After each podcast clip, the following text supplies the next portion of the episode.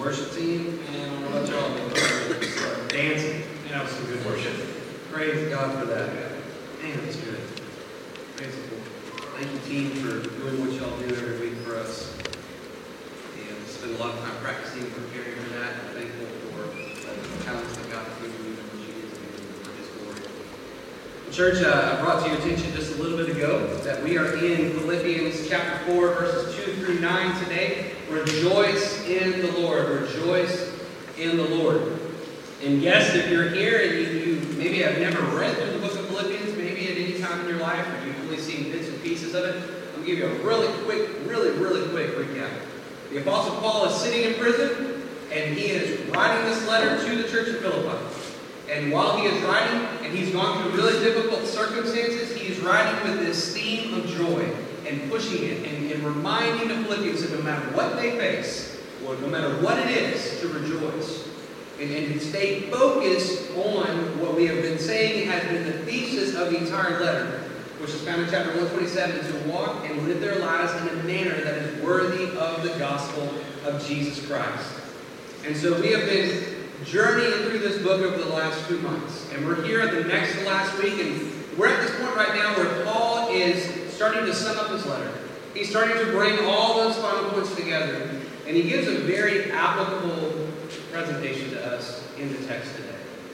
Uh, it's just a, a, very profound word from God who, as Paul's writing this, he's divinely inspired by the Spirit, and, he, and he's writing these truths to us where so many years later we can see them and apply them to our lives. So before we go any further, let's stand together as we honor the reading of God's Word. With Philippians chapter 4, verses 2 through 9. And the Word of the Lord says, I entreat Euodia and I entreat Syntyche to agree in the Lord. Yes, I ask you also, true companion, help these women who have labored side by side with me in the gospel together with Clement and the rest of my fellow workers whose names are in the book of life. Rejoice in the Lord always. Again, I will say, rejoice. Let your reasonableness be known to everyone. The Lord is at hand. Do not be anxious about anything, but in everything, by prayer and supplication with thanksgiving, let your requests be made known to God. And the peace of God, which surpasses all understanding, will guard your hearts and minds in Christ Jesus. Finally, brothers, whatever is true, whatever is honorable, whatever is just, whatever is pure, whatever is lovely, whatever is commendable, if there is any excellence, if there is anything worthy of praise, think about these things. What you have learned and received and heard and seen in me, practice these things, and the God of peace will be with you. This is the word of God. Almighty God, Lord, I thank you, Lord, for the wonderful time of worship and proclaiming your name that we have had today. I thank you, God, that we have the freedom to come into this house, or that you have provided for us. Lord, and lift your name in worship. Father, we come to this point right now where your word is being proclaimed. Lord, I pray, God, that during this time, that every distraction fades, or that you would speak and move in this place. God, maybe we need to hear something today that calls us to get up and step out in faith, Lord, that you would tell us to do so. Lord, if there's something that we hear today, Lord, that is conviction from the Holy Spirit that we need to hear, Lord, bring. Lord, whatever it is that you have for us, God, I pray, Lord, that we would not put up blocks. We would not ignore what you're saying. Lord, speak to us today and move so powerfully through this word. Lord, I'm just a sinner saved by oh, your grace, and I'm thankful that I have the opportunity to proclaim your word to your people. Be glorified in this time, Lord. I love you and praise you in Christ's name. Amen. Maybe Stephen.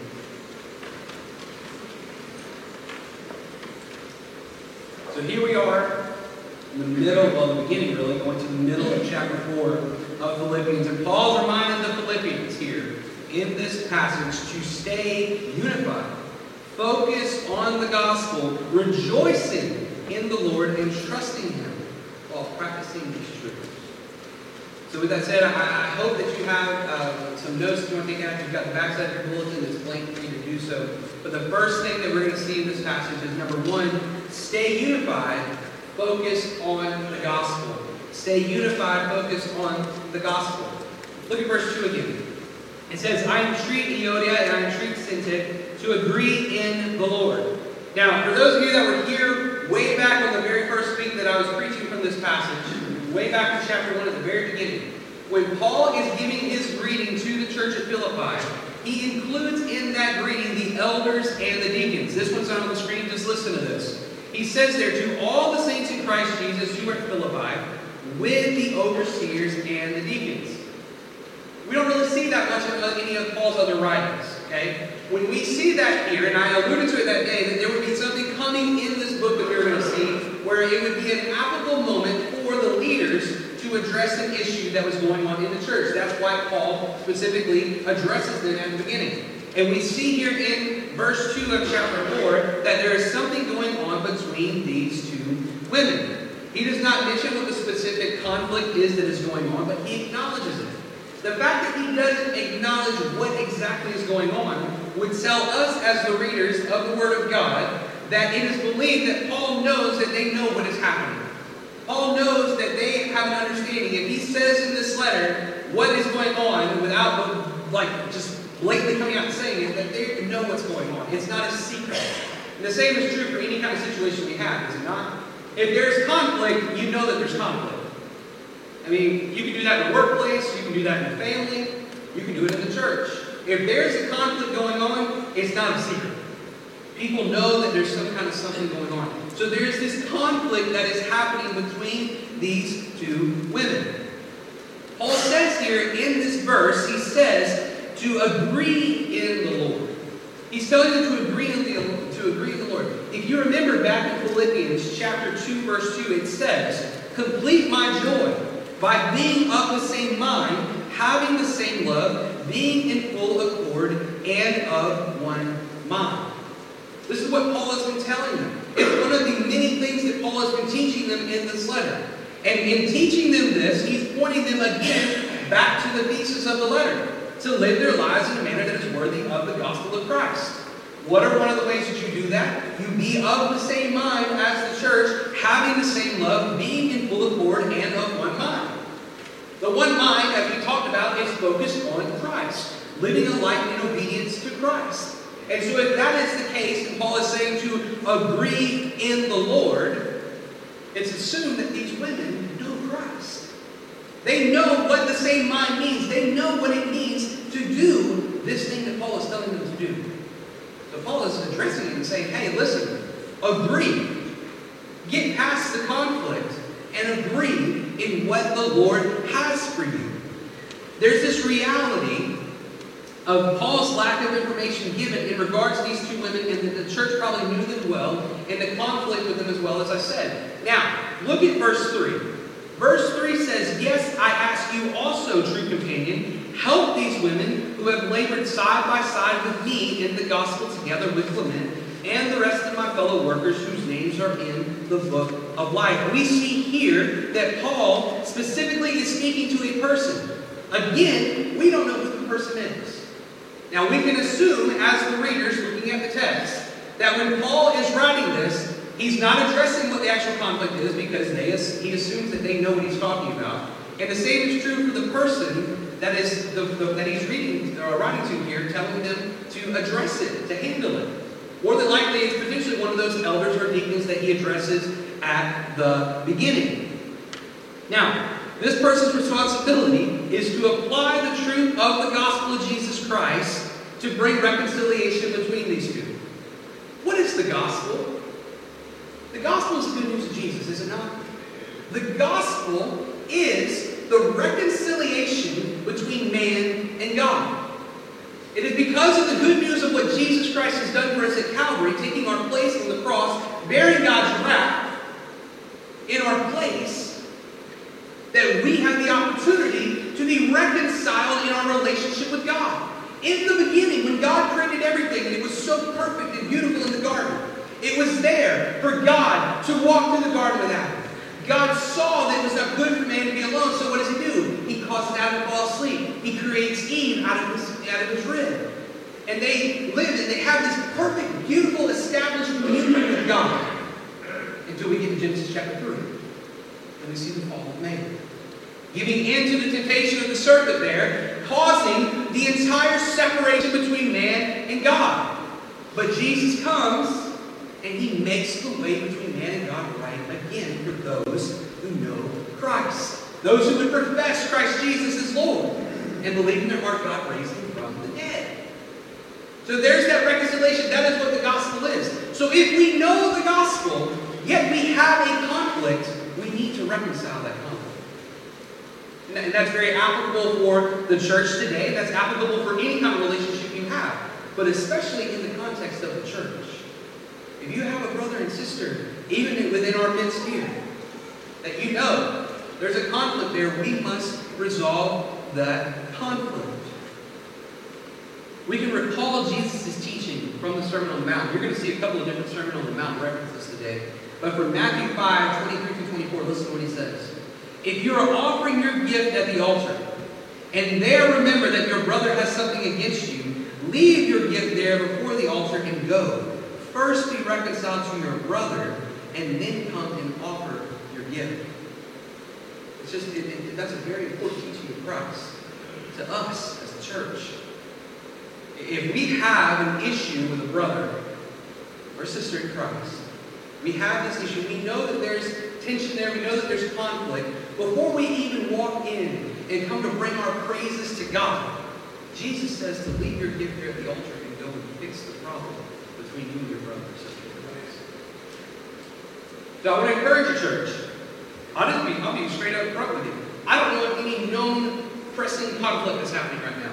But as we continue to move forward on the mission, as we continue to do the things that God wants us to do, as we continue walk in obedience to Him, you better believe there's going to be conflict. There's going to be conflict. The enemy is not going to enjoy the fact that we are all trying to strive forward to reach the people in this community with the gospel of Jesus Christ. So he is going to bring up lies and dissension amongst us.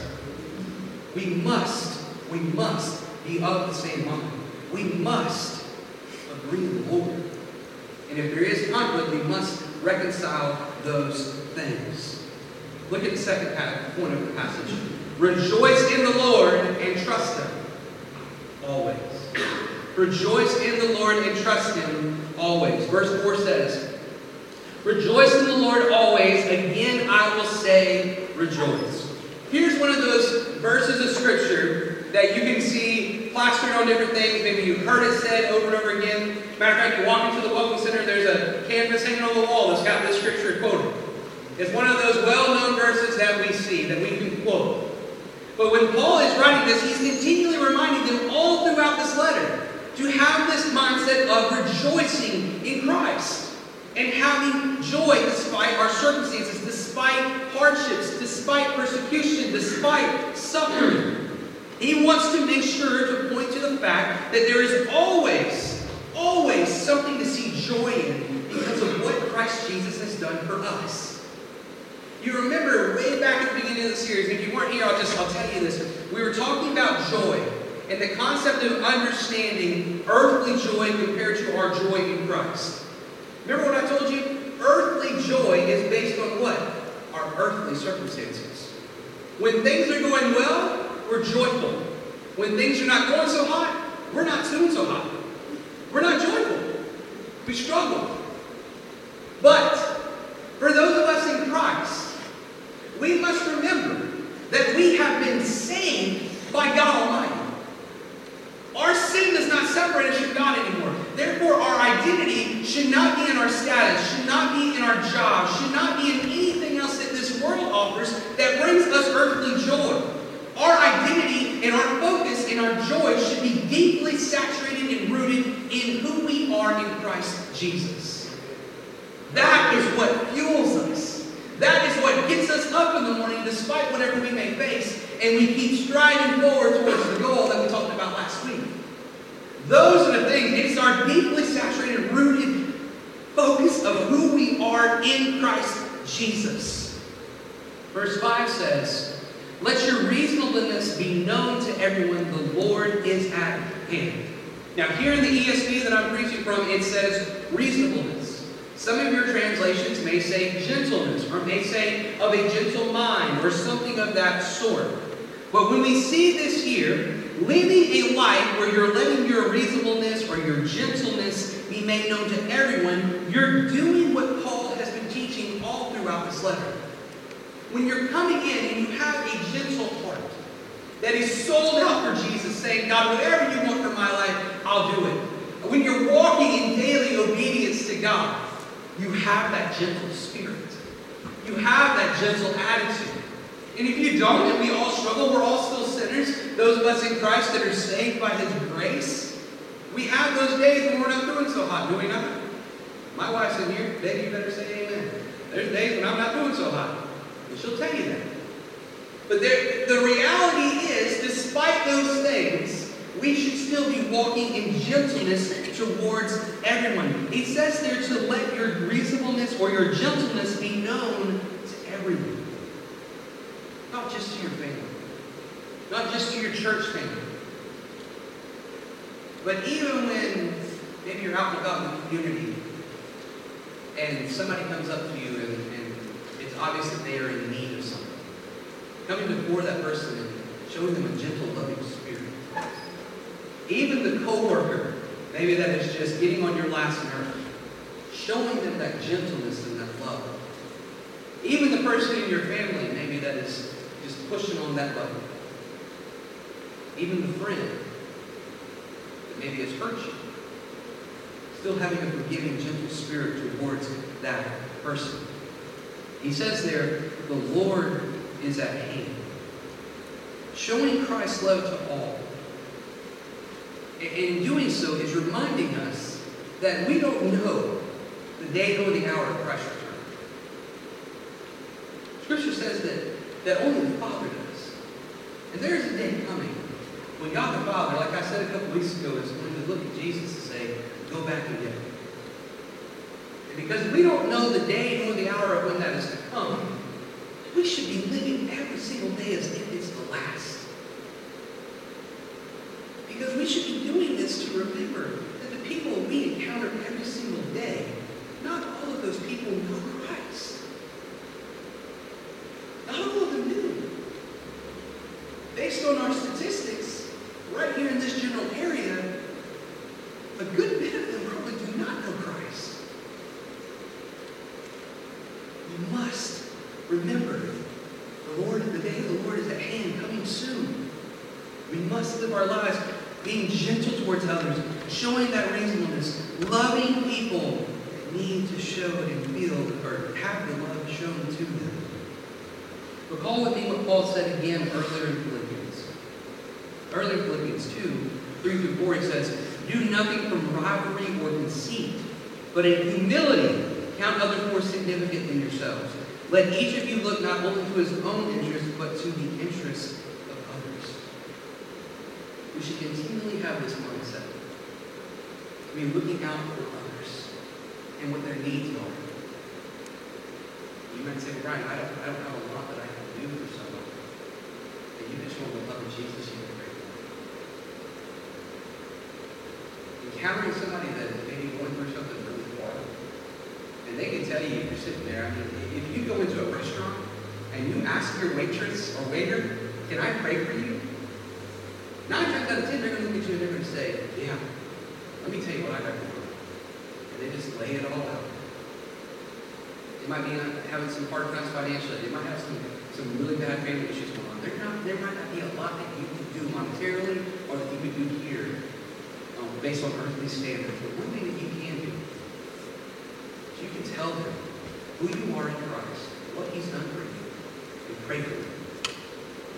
That will speak volumes to them and encourage them so incredibly much. Look at verse 6. Do not be anxious about anything, but in everything by prayer and supplication with thanksgiving, let your requests be made known to God. This too is another well-known quoted verse. Matter of fact, I've, I've quoted this verse to people throughout my ministry whenever they're facing difficult times, when they're facing anxiety about things that are happening in their lives. And Paul's telling the Philippians here to not be anxious about anything, but to pray. To take the things that are going on that you're struggling with and, and pray. Ask God to deal with these things for you, to help you through it. Now, I want to go ahead and say this right now. I'm going to go ahead and put this out there. I understand, I do understand, that there are things in this life with anxiety and depression and things of that nature where there are times when medication is needed to assist in that issue. I understand that. I get that. No, no qualms here. But what I want to make sure that we point out is that when we are faced with different things in this life, that we have anxiety over it, we start to feel this building pressure about it. Don't hold on to it. Don't sit there and look at it and say, there are things that I've got to cling to because I've got to fix this problem. Take it to the one who knows everything about you. Take it to the one that knows everything about your situation that you're in the middle of in that moment. Take it to Christ. Take it to Jesus.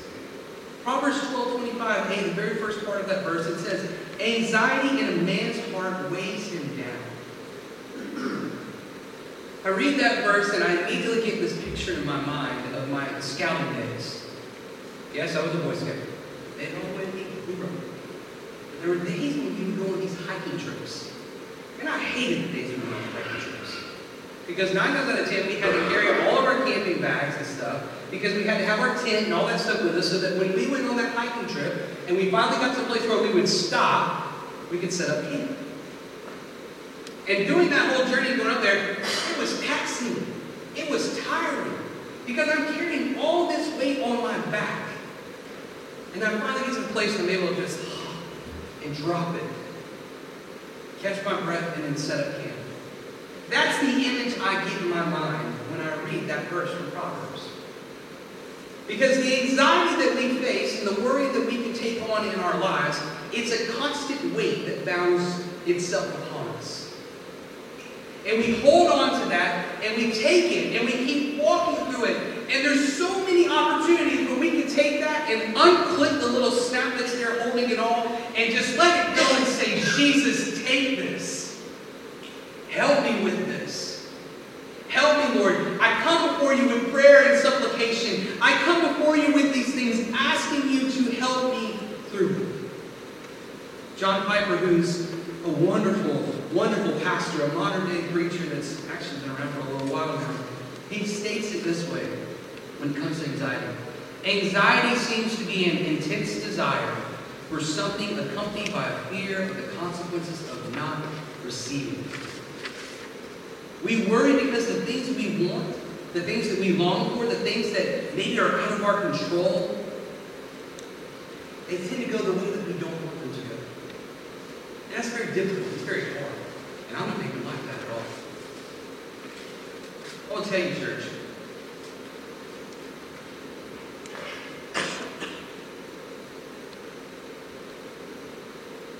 Sure, Walter Sure, Michael can tell you this. Anybody that's ever had the opportunity to preach the Word of God will tell you this. We teach the Word of God. Brother, you can, you can tell me. There are times when there's a passage of Scripture that God has just laid out for you that you've got to preach. The Lord continually preaches to you, leading up to the time you preach it. This passage of Scripture that was planned months ago for this Sunday was the assistance that I needed this week. I won't go in depth with it, but I'll just tell you, I'm not going to it by this verse this week. And it took me all week to finally realize last night as I'm going through my sermon again, that God reminds me, saying, you're not, you're not doing what you're saying you're doing in this verse.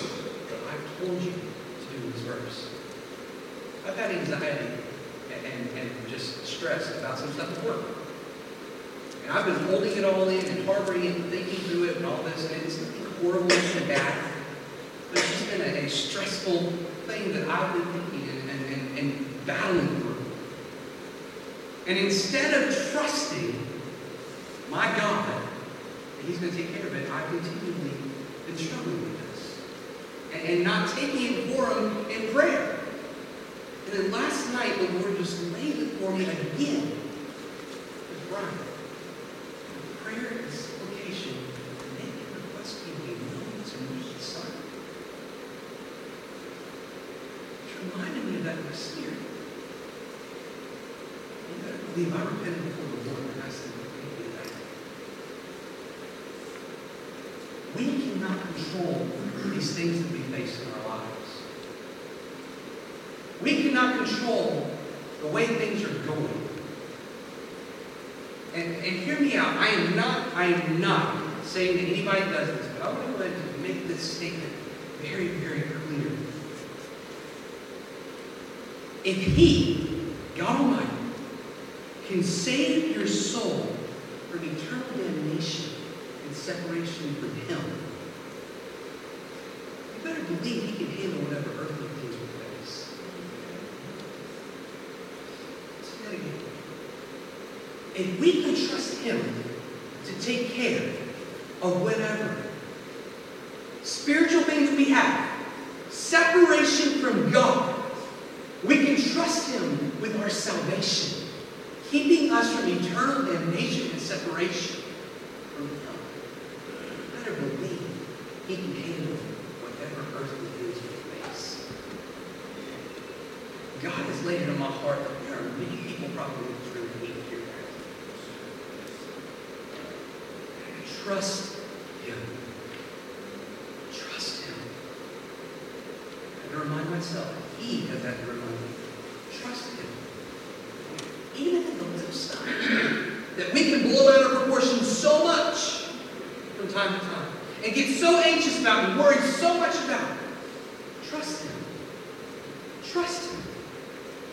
Matthew 6, 25 and 34 says this. Therefore I tell you, do not be anxious about your life, what you will eat or what you will drink, nor about your body, what you will put on.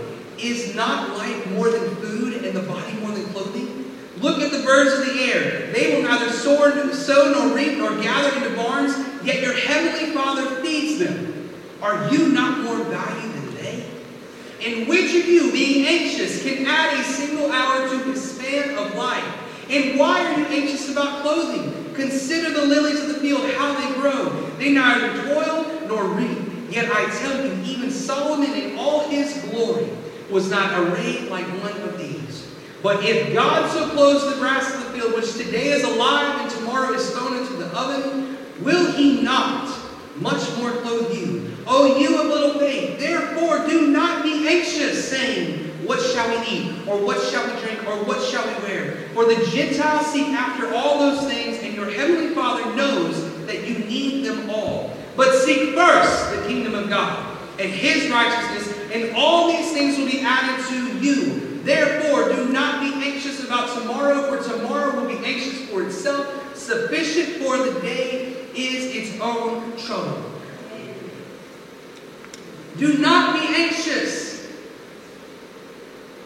Don't worry.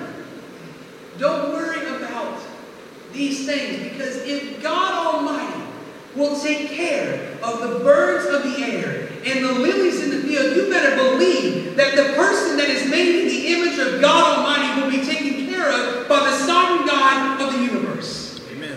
Amen. Period. Trust Him.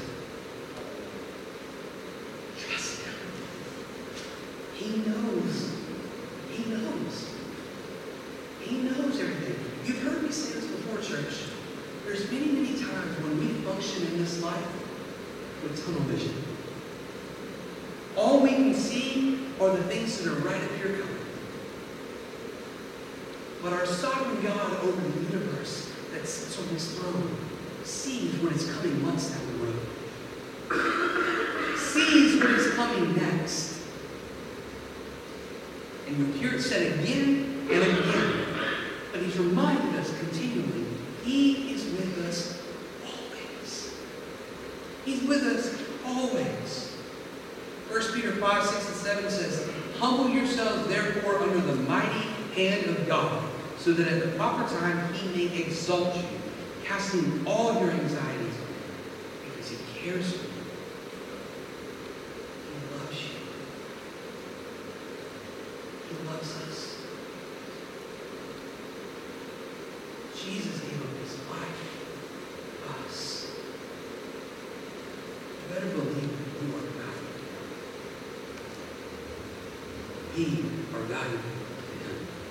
Verse 7 says, And the peace of God, which surpasses all understanding, will guard your hearts and your minds in Christ Jesus. Right there at the end of 6, where it said, to do all these things with prayer and supplication, making your request be made known to God. He says also that to do it with thankfulness. We get to come before the holy God over all things. And we get to do so because he has saved us. We need to have faith of spirit to do that. We will hear verse 6 quoted so many times. and You've heard me say this in the past, but I've quoted it to many of you before. We read verse 6. I think a lot of the time we forget verse 7. We say to not be anxious and not to worry. To come before Him with prayer and supplication, making all of our requests be made known to God and thankfulness. Verse 7, the peace of God, which surpasses all understanding, will guard your hearts and your minds in Christ Jesus. When we do this, when we come forward with these things, when we trust Him, His peace, which surpasses all earthly understanding, will come and guard our hearts and minds in Christ Jesus. I'm so thankful for Him that He has promised us that this peace of God comes to us. Lastly, number three, focus on Jesus and live for Him. Focus on Jesus and live for Him. Number verse 8 says, Finally, brothers, whatever is true, whatever is honorable, whatever is just, whatever is pure, whatever is lovely, whatever is commendable, if there is any excellence, if there is any of these things worthy of your praise, think about these things. Paul states that each of these graces that are offered to us says, after reading them all out, writing them all out, he says to think about these things. Please note that thinking about these things is thinking about Christ. Christ Jesus is the embodiment of these graces to us. He is true. He is honorable. He is just. He is pure. He is lovely. He is commendable. He is excellence. And He is worthy of our praise. He's worthy of the church. Therefore, we must stay focused on Him. We must keep our eyes fixated on Him as we live our lives and model it after Christ. Pursuing holiness, pursuing righteousness has been important to us. Thank God it has been given to us. I told you the example last week. When Peter gets out on the boat. Jesus is walking on the water, the storm's going crazy, the water's crashing all over the place. And Peter says, Lord, if it's you, call me out. And Jesus says, Come. And when Peter comes out there, he's focused on Jesus. The man is walking on water. And then he immediately takes his eyes off of Christ and begins to sink. Stay focused on Christ. Because the enemy is going to come. And he is going to do everything in his power to take our focus off of Jesus. When he does, and when we give in, we will sink. But time and time again, as he always has, just as he promised, I will be with you always, he's there to do just like he did with Peter and pull us up and go under. And he also adds in the reminder little faith life you Why don't you trust me, son? Why don't you trust me, daughter? I know what's coming for you. Lastly, verse 9. What you have learned and received and heard and seen in me, practice these things, and the God of peace will be with you. Paul states in a follow-up here to verse 8 that if we focus our mind on these truths and stay focused on Jesus, then we are practicing these things in our daily lives. It's not just something that we take, we put here, and we store for later. It's things that we actually do. We put them to practice. Have you ever played on an organized team of any kind? All I did in growing up was baseball. But uh, I would continually go to practice before I played the game. Because as I got in there, I was learning, learning at practice how to play the game, doing the drills, practicing those things so that I could do them in the ball game. same is very true for us in the Christian life. We know the truths and the commandments of God because He lays them out for us here in His Word. We come into His house to hear the Word of God proclaimed through preaching and teaching and singing. We are equipped. Which then takes us to the point, that I've said before, we go and we perform. And we practice these things. We must remember to do those things. We must remember to be focused on Jesus and live for Him. We must remember to rejoice in the Lord and trust Him always. And we must remember to be a unified people, continually focused on the gospel of the Lord Jesus Christ. And we're going to move into this time right now. We, we started it last week. If you weren't here with us, I'm just going to go ahead and let you know. You may think that the next few minutes are awkward. It is not intended to be awkward. But it is going to be some silent, reflective time of prayer. One of the things that the Lord has really burdened my heart about is the fact that we have not been praying enough the majority of our people are together. And so for the next few moments, I'm going to ask you to stop and reflect on what you've heard today. Not reflect on what Brian has said. Reflect on what the Spirit of God is telling you. Maybe you have something in your life that you are struggling with and you have a lot of anxiety about it. And you're not trusting the Lord for whatever the next step is. Confess that to Him, repent, and move forward. Maybe you have no relationship with Christ. And you want to know how to know this Jesus that went to the cross and died for you. Now might be the moment to come forward and say, pray with me about this. I don't know what to do next.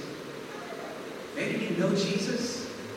Maybe you're not really struggling with anxiety about certain things, but maybe God is telling you it's time to take your next step and trusting with the next step. Maybe you came to know Christ and you've never baptized. Your next step is baptism. Maybe you know Christ and you were baptized, and maybe you're just coming here on Sundays just to attend. Maybe your next step is church membership. Maybe you want to grow deeper in your relationship with Christ. Your next step is being in a Sunday school class and being in a discipleship group, learning the truths of the scriptures so you can grow in your faith. But whatever it is, take these next few moments that are given to you to pray to God and ask Him, Lord, what are you telling me based on what you've said today? I'm going to ask Michael and Walter to both come up here with me. We're going to be up front. This is not to make you feel weird or make you feel called out or anything. If you need prayer, let us know and we will pray with you. That would bring us so much joy to be able to pray with you. But they're going to come forward. We're, we're going to be up here praying ourselves, but if you need prayer, come up here. Don't feel, don't let your interrupting anything. And join us for prayer. We would love to pray. Let's move into a time.